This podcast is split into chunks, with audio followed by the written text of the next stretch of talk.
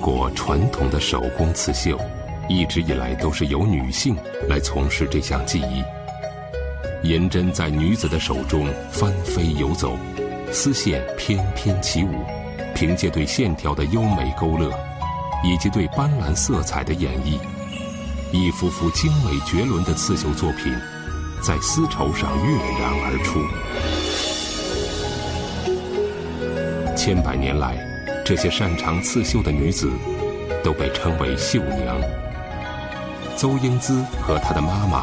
都是苏州本地的绣娘，她们都是在很小的时候就开始学习刺绣，这也是刺绣行当里一直延续的老规矩。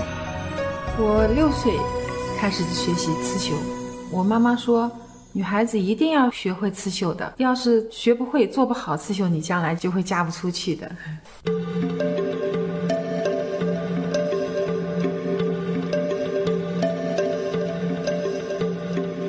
苏绣传统技法已经绵延传习两千多年，在刺绣之前，染线是一项最基本的工艺。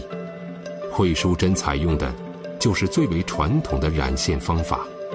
她从植物中提炼染料，再凭借个人的经验，对温度、染料进行控制，从而染出千变万化的颜色。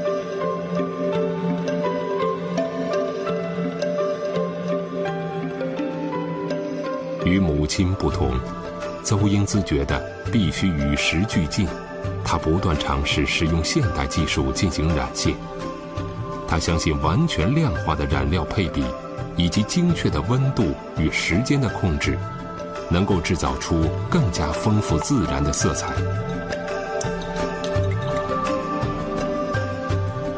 通过染线，苏绣的创作在色彩运用上。将会更加的得心应手。邹英姿跟母亲为了苏绣的事情，可以说从小就矛盾不断。小时候我其实挺恨妈妈的，因为她比较严厉，老是爱管着我。邹英姿并不想整天待在家里学习苏绣，她无时无刻都想逃避这枯燥的学习和母亲的管教。在苏州，小女孩学刺绣是千百年来的传统，刺绣更是江南女子必须掌握的技能。它与编织、缝纫等手工技能，在古代被统称为女工。结婚前，夫家要从女工的绣品中去了解女子的生活技能和品德，夫家认可这些，才会放心的将女方娶进门。邹英姿的母亲，就是在这样的环境中长大的，这些想法在她的脑中已经根深蒂固。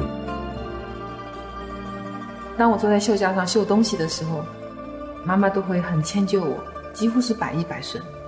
她甚至会把盛好的饭都端到我的手里。惠淑珍认为，传统肯定是丢不掉的，比如这绑绷架的工序，苏绣的针法细腻。针与针之间排列非常密集，如果绣布有褶皱，绣好的针会错位，所以必须将绣布非常平整地绷在架子上。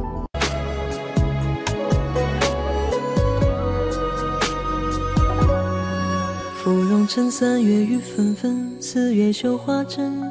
羽毛扇摇着千军阵，锦缎裁几寸。看铁马踏冰河，丝线风韶华红尘千丈头。山水一程，风雪再一程。红烛正，五月花叶深，六月杏花村。红酥手，青丝万千根，姻缘多一分。等残阳照孤影，牡丹染铜樽，满城牧笛声。一人一梦，望君踏归程。君可见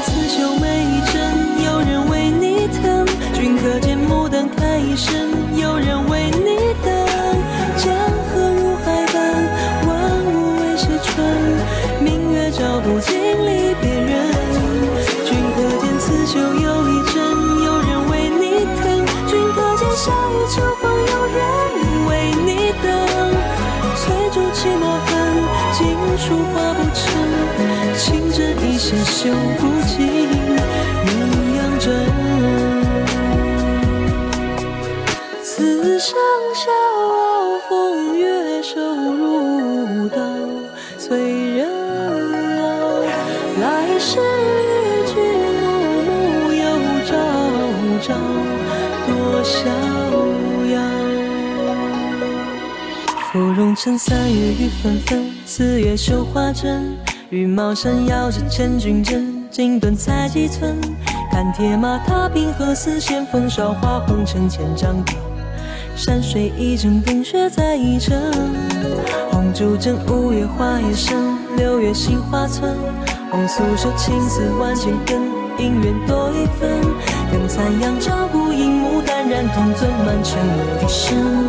一人一门，望君踏归程。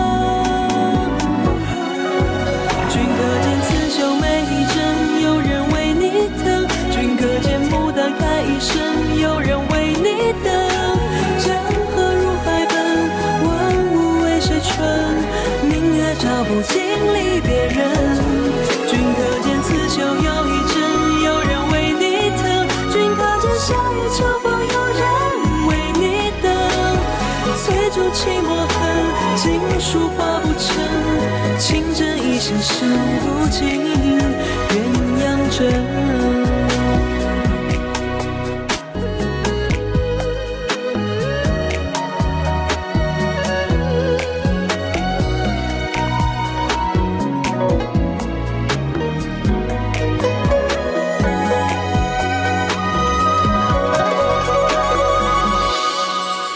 桃之夭过，灼尽千万针。杜鹃啼血声，芙蓉花瘦过尽缤纷。转眼成归尘。战歌送离人，行人欲断魂。浓情蜜意，此话当真。君可见刺绣每一针，有人为你疼。君可见牡丹开一生。